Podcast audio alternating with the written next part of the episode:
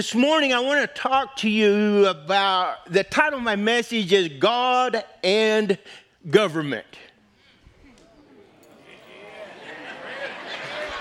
hey, don't judge me. I'm just a preacher, I'm just a messenger here. God and government. But if you think I'm afraid, you're thinking wrong. I ain't afraid. Uh, we need God in government. We gotta, we gotta have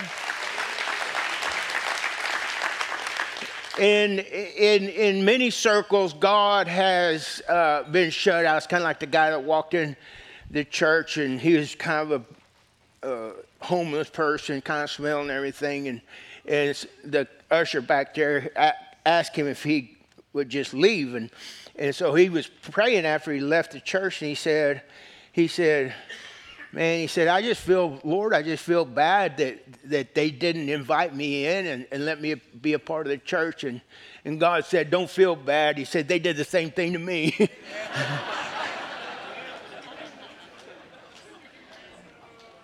so there's a, in government, it's kind of like the, there was a, there was a, uh, a robber and he came, come up and he stuck a gun in a guy's ribs and he says, give me your money. And the guy says, you can't rob me. I'm, I'm a congressman. And the robber said, Then give me my money back.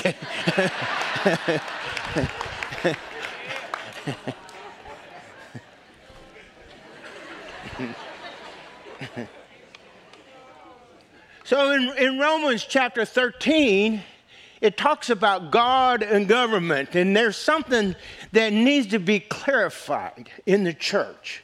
We need to get this stuff right. We can't be listening to everybody's opinion and man's reasoning when it comes to how we conduct ourselves as believers in Christ. We must know what the Word of God says and how to correctly interpret it because if we're not careful, there are those who would take Scripture out of context to fit their agenda. That's how religions are born, by the way. People say, oh, all religions are good. Listen, not all religions are good. The religions that God ordains are the ones that live by and their conducts of the Word of God, to rightly interpret the Word of God. And that's a process, and that's a, that's a project to, to, to really understand what the Word of God says. I don't think that any of us have it completely figured out. Yeah, now, if you think you got it figured out and everything, you really need to be here today.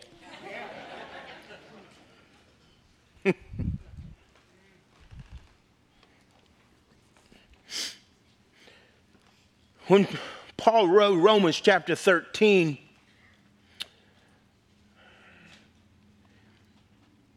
Did he have in mind total obedience and surrender to totalitarian government? It's a question.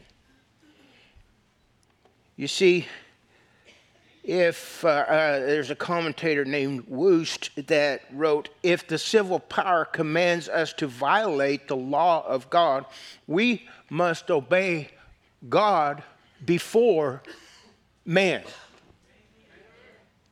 So listen to this. In, in uh, 2018, CNN, CNN article written by Thomas Weber said this On March the 21st, 1933, Germany was in turmoil less than two months after the Nazi seizure of power.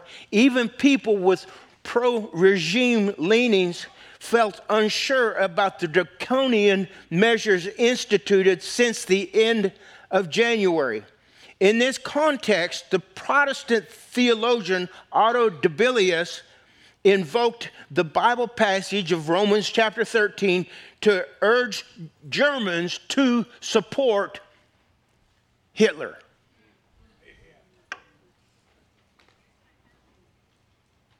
Weber continues to say throughout the lifetime of the Third Reich, in tens of thousands of sermons up and down the country, pro Nazi Protestant pastors quoted from Romans chapter 13 the authorities that exist have been established by God. Stay right there. Consequently, whoever rebels against the authority is rebelling against what God has instituted, and those who do so will bring judgments on themselves, is what they said. In short, as the Nazi regime imprisoned its, its opponents and wrought havoc across the world, Dibelius referenced Protestant theologians Martin Luther when he said in his sermon from Reverend Martin Luther, we learned that the church should not be allowed to interfere with legitimate state power. If it does what, is, what it is called to do, legitimate state power, if it does what it is called to do, even if it turns hard and ruthless. Those were difficult times. And many were deceived in those times to follow, follow the Nazi regime, and they would use scripture to support their sermons. Romans 13 became one of the glues that held the Third Reich together, believe it or not. It's crazy, isn't it? So when Paul wrote Romans chapter 13, did, did he have in mind total obedience and surrender to a totalitarian government? It's a good question. And that's the question that I want to answer today. I hope that many of you uh, young people here today, I want to talk to you as well. Because if we're not careful, we will buy into the system of government rather than the God of government. Many unbelievers in recent days have quoted this passage at Christians, telling them to obey government and stop complaining about harsh measures in an attempt to keep us from repeating the mistakes of history. I feel compelled today to clear the air. it may not be quite as an exciting sermon, disclose full disclosure. But I would say to you today that we need more godly politicians. We need you young, some of you young people that are here today, I hope some of this might inspire you to ask God if He would want you to be a politician. You hear a lot of negative things about politicians. There are some good, godly politicians. And I would hope that we would have more good, godly politicians, and perhaps, just like Chance Kearley became a youth pastor at a church, that someone would raise up and become the governor of the state of Texas right here in this congregation today. Wouldn't that be sweet? I'm going to be quoting today from different commentaries, so uh, let's get going. Romans chapter 13 excuse me, Romans chapter 13 really does tell us to do your best by obeying the law. Sounds reasonable. Verse 1, chapter 13 let every soul be subject to governing authorities, for there is no authority except from God, and the authorities that exist are appointed by God. Therefore, whoever resists the authority resists the ordinance of God, and those who resist will bring judgment on themselves. For rulers are not a terror to good works, but to evil. Do you want to be unafraid of the authority? Do what is good, and you will have praise from the same for he is God's minister to you for good. But if you do evil, be afraid, for he does not bear the sword in vain, for he is God's minister and avenger to execute wrath on him who practices evil. Therefore, you must be subject not only because of wrath, but also for conscience sake. For because of this, you also pay taxes. I, did, I knew I wouldn't get uh, one amen out of that, but it, it is in the Bible. For they are God's ministers attending continually to the very thing. So, what do we make of this passage that Paul has written here? Another commentator said this. He said, Paul is not arguing for the divine. Listen, this is important part here. God is, uh, Paul is not arguing for the divine right of kings or for any special form of government, but simply for government and order. Nor does he oppose here revolution for a change of government, but he does oppose all lawlessness and disorder. You see, Paul wrote the passage to address civil disobedience. The Jews were notorious, and this is, the, this is back in the context of Paul's writing. The Jews were notoriously rebellious. The zealots, for example, were convinced that there was no king to the Jews but God, and that tribute must be paid to anyone, must not be paid to anybody but God. And the zealots were sworn and pledged to a career of murder and assassination.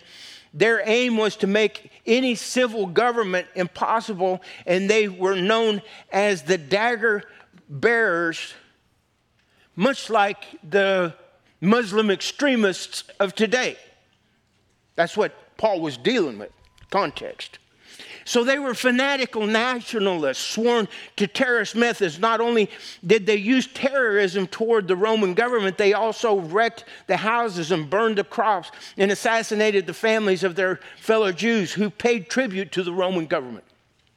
The first thing Paul tells us here is that governing authorities, authorities uh, governing authorities exist by God. In various offices of civil authority, the various offices of civil authority are appointed by God. Now, get, get, get a hold of this. It's the offices of civil authority, not the individuals of civil authority. Too many times we look at individuals when we read this scripture in this passage and we see individual and we say, well, God put him there or God put her there. What this this passage is talking about it's talking about the office itself to for the good of the nation for the good of the people. In, in other words of the people by the people and for the people under god. The ruler of the people so it's easy to view this verse as speaking about the, about the appointment or election of specific individuals, the whole public office, but this is not what this specific text means. Verse 1 is speaking about the institution as a whole, not specific king, ruler, prime minister, president, or governor. Just as certain organizations are considered to be institutions, such as schools, hospitals, the government is an institution. And, and mamas and daddies are institutions over babies too. And, and, and that's all right. That's good. Bless her heart. I'll hold her if you want me to. And this passage is talking about the institution of government or the institution of a body of leaders. In other words, when we, uh, we talk to ourselves and our family members, uh, we are governors over ourselves. You are a governor over your body to do as you choose to do with yourself. We, we have governors over our family, over our family members, and we have governors over institutions and businesses, people who make rules according to that business for that business to prosper, for it to be morally acceptable by God. And it's no different in this government situation of our national government that, that God has ordained that there be leaders in our government government to uphold the safety of the nation. Another commentator put it this way human government is a permanent institution brought into being by God for the regulation of human affairs. The powers or authorities here are seen not in their individual personalities, but as offices. To bring this into context, uh, I saw where the NFL has started playing football again.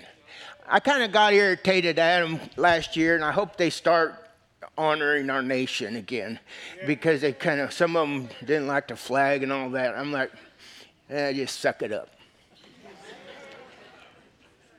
but in an NFL game, I digressed right there, forgive me. but in an NFL game, there is two teams that are playing.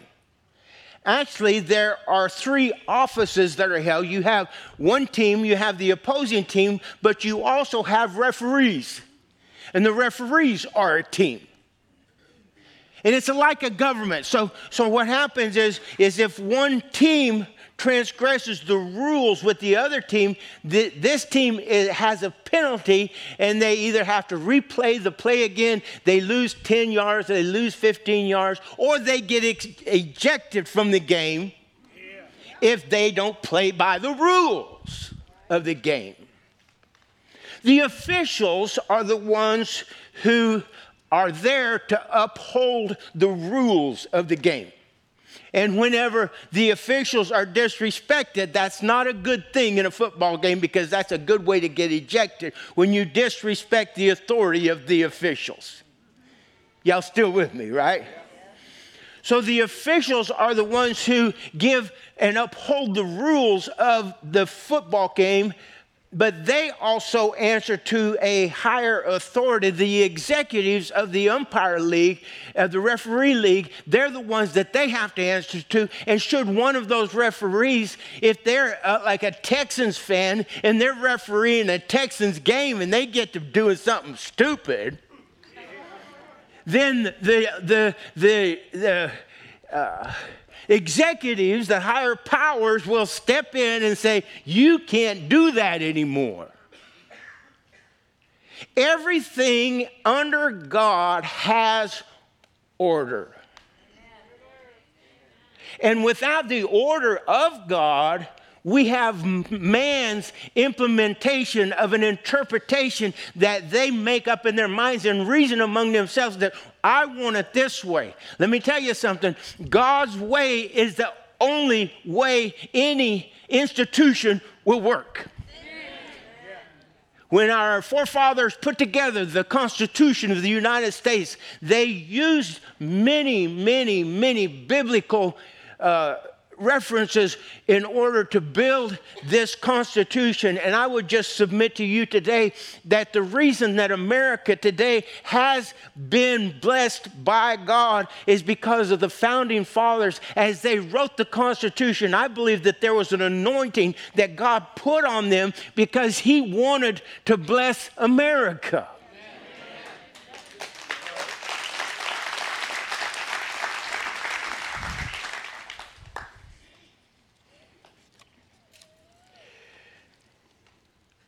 Now,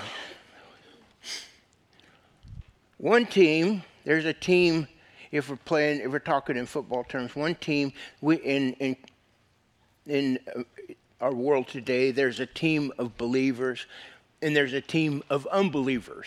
Yeah. And then the ultimate authority is God. He is, he is he's the, the chief umpire and representative we know that uh, when we have great football players here in Montgomery, that, that colleges come and they recruit the good football players. And then the professionals, they come and recruit them from the colleges. And generally, the better recruiters get the better players.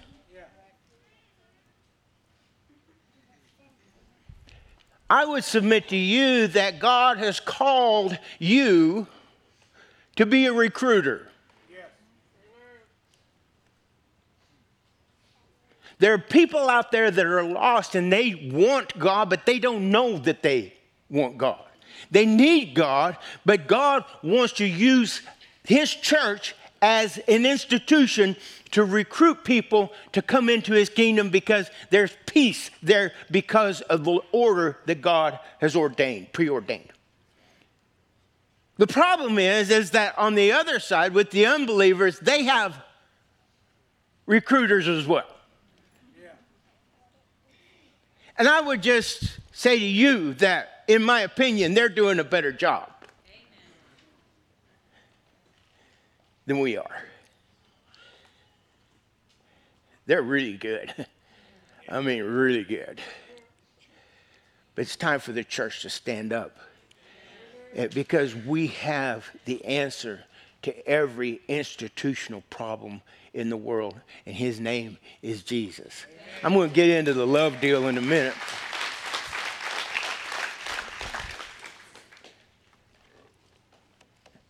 Dr. Tony, Tony Evans said this since government and authority have been established by God, government is a divine institution. The problem is that people don't want the divine institution. God is not a Democrat or a Republican. He doesn't ride on the backs of donkeys and elephants, although he did ride a donkey one time. God is not a Democrat nor a Republican. He didn't come to take sides, He came to take over, and He's going to take over. Uh, so, being subject to government authorities is not an excessive willingness to serve or please others. Submitting to government authorities is for our own good and for our own protection as long as it's under the laws of God. Uh, it's a mutual respect of submission to brothers. These are the freedoms we enjoy uh, the mutual respect for God and His law and His appointed structure and authority. In Acts 5, chapter 29, it says, But Peter and the other apostles answered and said, We ought to obey God rather than men. There are times whenever our government imposes things on us that are immoral things. And those are the times whenever we are not obligated to uh, submit to government. According to Wuest, uh, uh, a commentator, uh, our duty to the govern- government as Christians is to obey in all matters lawful. He continues to add, to obtain by lawful means the removal of alteration of an unjust, re- unreasonable law is another part of this duty. For all powers among men must be in accord with the highest power. Goes on to say, but even where where law is hard and unreasonable, not disobedience, but reasonable protest, is the duty of the Christian. So when law and numerous laws conflict with the law of God, we can and should appeal in court and in protest. And I would say, at the very least, the greatest way to appeal and to protest is to vote. How can we, how can we, how can we complain and stand up against what this world has, off, has to offer if we don't even vote? Living in a culture where we have tax funded abortions also, conviction on sexual ethics imposed on us, and morality has been severely compromised. Listen, my friend, our nation needs Jesus. The First Amendment of the United States Constitution says the same, says it states Congress shall make no law respecting an establishment of religion or prohibiting the free exercise thereof, or abridging the freedom of speech or the press or the right of the people peaceably to assemble and to petition the government for a redress of grievances. Verse 2, it says this it says, Whoever resists the authority resists the ordinance of God, and those who resist bring judgment on themselves. This verse is not talking about a spiritual judgment. It's not, it's not like we are going to be sentenced to hell if we break the law of man. It's not what it's talking about.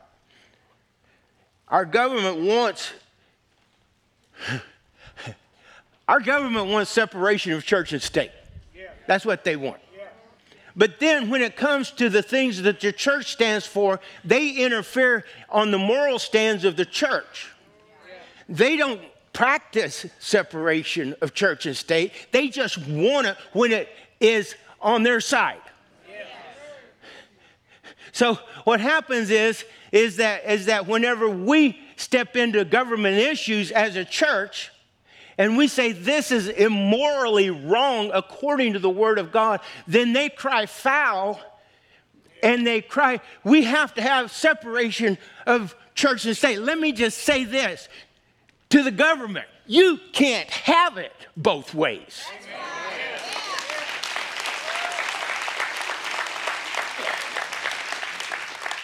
They want us to stay out of their business, but they don't want us in their business.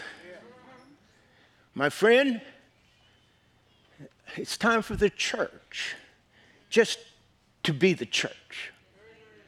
And my Bible tells me that love never fails.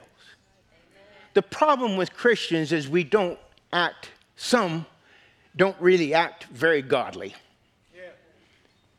And that gives Christianity and God a bad name because we are God's representatives. And God will bring discipline to those who, just like the referees in the football game, God's going to throw the flag down and say, hey, you need to sit on the sideline for a little while.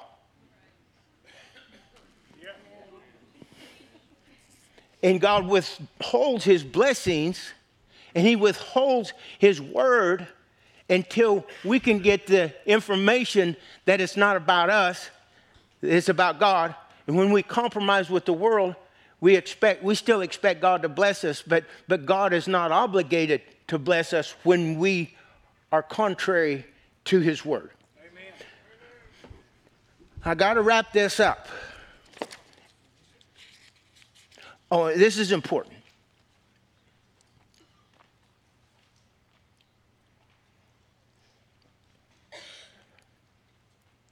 Verse 3, where it says, For rulers are not a terror to good works, but to evil. Rulers are not, a, uh, the result of civil law is a peaceful society. And it, the rulers that we have in our, in our nation are not there, should not be there to be a terror to good works, but to be a terror to those who practice evil to jump in and bring law to the lawless. Yeah. That's the reason they're there. It's like when I was a chaplain at the horse race track, Sam Houston Race Park, did church services for them for six years before we came here. And eh, we do devotions for the jockeys. And they would randomly test the jockeys. And so many of them jockeys, they would just get, oh, they just like, oh, they didn't, that's just an invasion of personal freedom. And I told him, I said, you shouldn't be afraid of testing if you don't have anything to be afraid of. That's what it's talking about right there. As long as we're living by the, the, the law of God and the law of man and the order of government that blesses God, we should be at peace with our government and with God.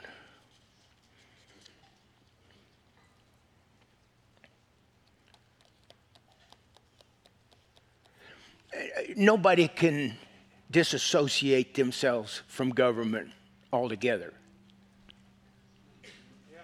A lot of people, they're like, there's a lot of preppers around. You know what I'm saying? They're like, I'm going to be independent. Well, you, you really, I mean, it's just not really possible to be completely independent. I don't want to bust your bubble or nothing. But no man, this is another commentary here, Barclay, William Barclay, he said, no man can entirely disassociate himself from the society in which he lives and has a part. No man can, in conscience, opt out of the nation. As part of the nation, he enjoys certain benefits which he could not have as an individual. a lot of people, they abuse the, the institution, government institution, where and I don't, I mean, how can you blame somebody for not wanting to go to work if the government will pay you more than you could make while you're working?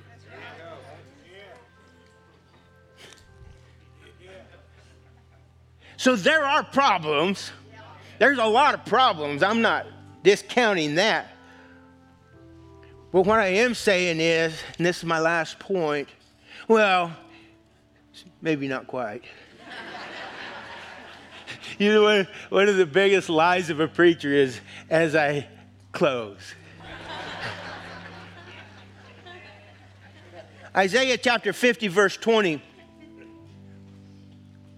I believe that we live in such a time as Isaiah described in Isaiah 5:20. It says those who call evil good and good evil, who put darkness for light and light for darkness. There's a deep dark deception in America today. But thank God we have God. So love fulfills the divine order of God. In verse 8, it says, Owe no one anything except to love one another, for he who loves another has fulfilled the law. Loving God and loving people. Does anybody know somebody that is really hard to love? Raise your hand, it'd be good for you. We, I think we all know people who are really difficult to love. But in the middle of that, don't you think that there was a time when it, it might have been hard for God to love you? Back when you, back in the day? But love will keep us from uh, committing adultery. Love will keep us from committing murder. Love will keep us from coveting and stealing. Love will keep us from telling lies. Love will compel us to love our neighbor over and above ourselves.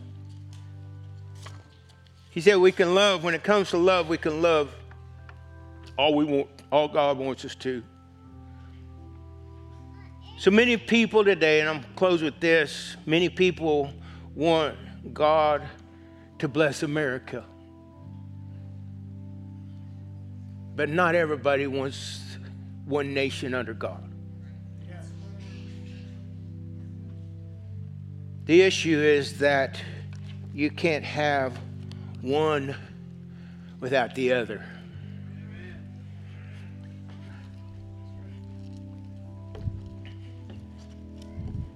There's something about joining together with a common cause. And I believe that it happens day in and day out in our society, some for the good and some for the bad. This past week it was so much for the good with the youth in our in our community to come together there was a day back in the day whenever we first started the church that that we knew that god wanted us to have an arena down there as a part of a, we call it our fishing pond to get people to come to church uh, back then the the the city administration and and the whole council didn't want our arena here in the city limits. And it's, it's, it's a whole new deal. So it's not anybody that's there now. So don't, don't, don't go there. But they didn't want us building the arena. So I heard about a law firm that would protect churches and their rights to do things. So I called them up. And I said, I, we, I need help. We're getting jumped on here for a vision that God put in us. And, and the law firm, they're like, we don't do that. I'm like, but here's what he did say. He said this, he said, one thing about politicians is that they love to have votes. Yeah. And he said, people have the power over politicians. Yeah. I hope somebody's listened to me. Because the vote is our power. And he said, well, if, if, I'm just going to give you some advice. He said, just try to get as many people to the city council meeting as you can get there, because it'll that in and of itself will do more than I could do even if I came there. So we put the word out, and and you know how God just loves this place. It was in the old community building here in downtown Montgomery. And uh, the whole building was standing room only. And it's got three windows on one side and three windows on the other side. And there was about 25 to 50 people in each looking in the window on all six of them windows. And uh, in the middle of the the meeting. I mean, I was, I, I was just, I confess, I was kind of, I was really nervous. And uh, the guy, one of the councilmen said, let's postpone this till next month. Maybe it won't be so much. And the other guy goes, I don't want to do this again. Let's get, so they gave us the permit to do the arena out of pressure. Yeah. You know?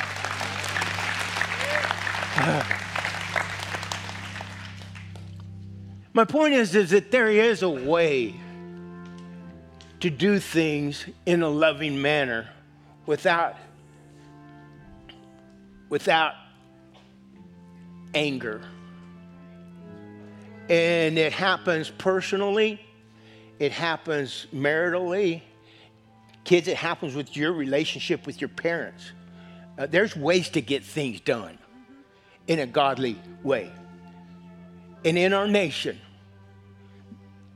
the church needs to stand up in a godly way, in a loving way, but they need to know we're here. And so, my message today is love never fails.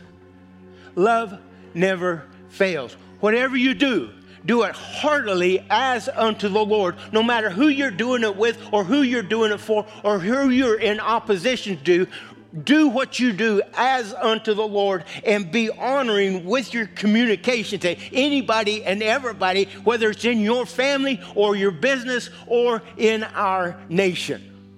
Let God be God in you. God in government. Yes, there is a place for God in government.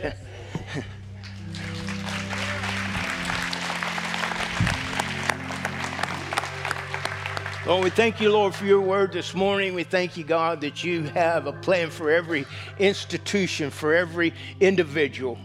I pray, oh God, that you help us, Lord, to be uh, the people that you call us to be, that we would uh, play according to your rules. And Lord, that we would love your ways, that we would fall in love with you and fall in love with your ways, knowing that your ways are perfect and I just pray, Lord, that you'd help us all, everybody here today, everybody watching online, oh God, that you would give us your heart in every situation that we find ourselves in. In Jesus' name, I pray. I'd like for you to keep your heads bowed and your eyes closed. Before I go, I want to ask you this question. If you've never received Christ as your personal Savior, that's the first step in making peace with God, is accepting, accepting Him into your heart. The Bible says, Jesus said this Behold, I stand at the door and knock. If anyone opens, I will come in and I'll be with him. God's not going to be a part of your life unless you invite him.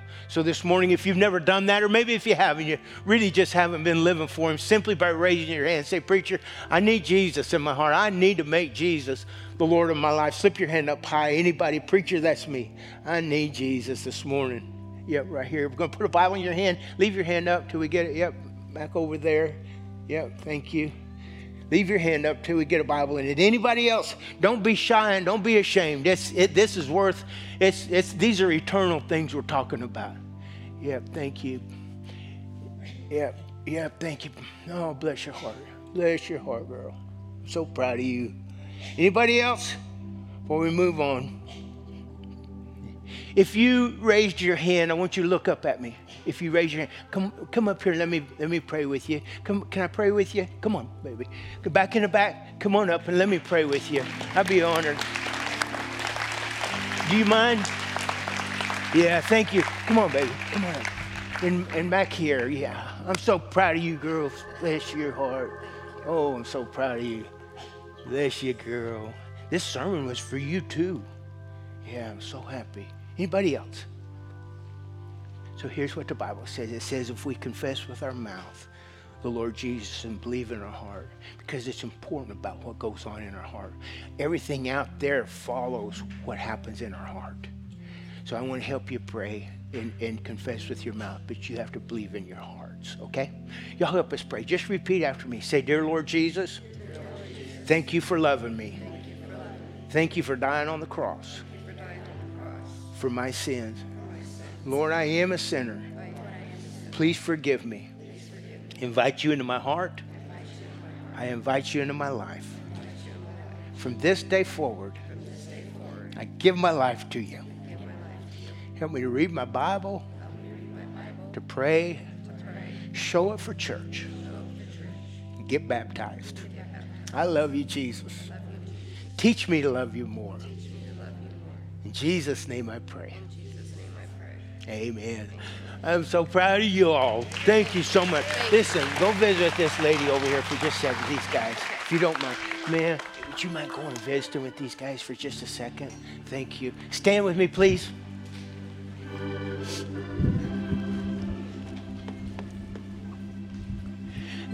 That right there, and, and someone else raised their hand, but you, you prayed in your heart.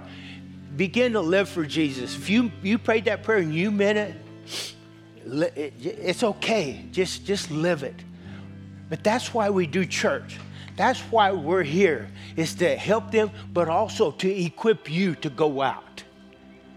How many can do a better job representing Jesus to our government and to our nation? Can you can do a better job? Let's pray for that right now, if you don't mind. Let's raise both hands and surrender to Him. Lord, we, you see our hands. We surrender to you, Lord, knowing that we need you in our hearts in our minds, our bodies, and our souls. We surrender all to you, oh God, right now. And we pray, Lord, that you would help us, Lord. Uh, if there's transformational change that needs to happen in our hearts, oh God, the Holy Spirit, that you would convict us right now. Speak into our minds what you would have us to do.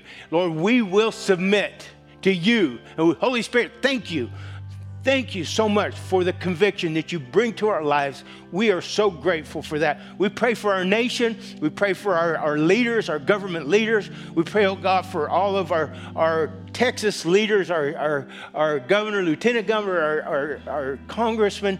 Bless them, oh God, with your word, oh God. May they uphold, convict them, Lord, in areas where they fall short, and help them to uphold your word. In Jesus' name. And the church said, we love y'all. God bless you. We got a prayer team. If you need special prayer, we'd love to have you. God bless you.